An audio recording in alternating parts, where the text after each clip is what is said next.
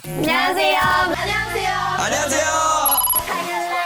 It's time 깜짝이야 Korea. 안녕하세요. Siapa di sini yang nonton reality show Singles in Vero 2? Yang pasti ini tontonan yang bikin gregetan dan ngehalu ya karena visualnya buat kamu para cewek-cewek. Hihihi. 한 번의 선택이 천국과 지옥을 가르기도 합니다.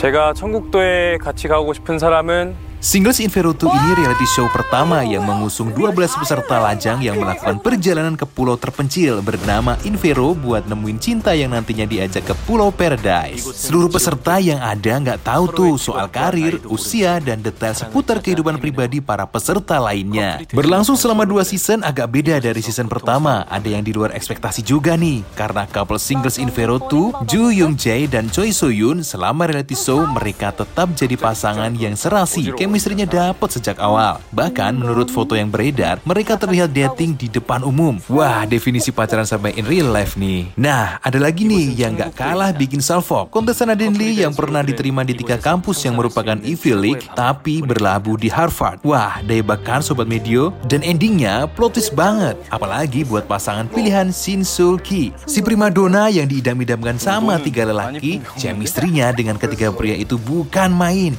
Penonton juga ikut bingung deh. Gue Raditya pamit, jangan lupa nonton video Kam Jagia Korea What's On di YouTube Medio by KG Media. Tungguin episode selanjutnya ya. Kamsahamnida.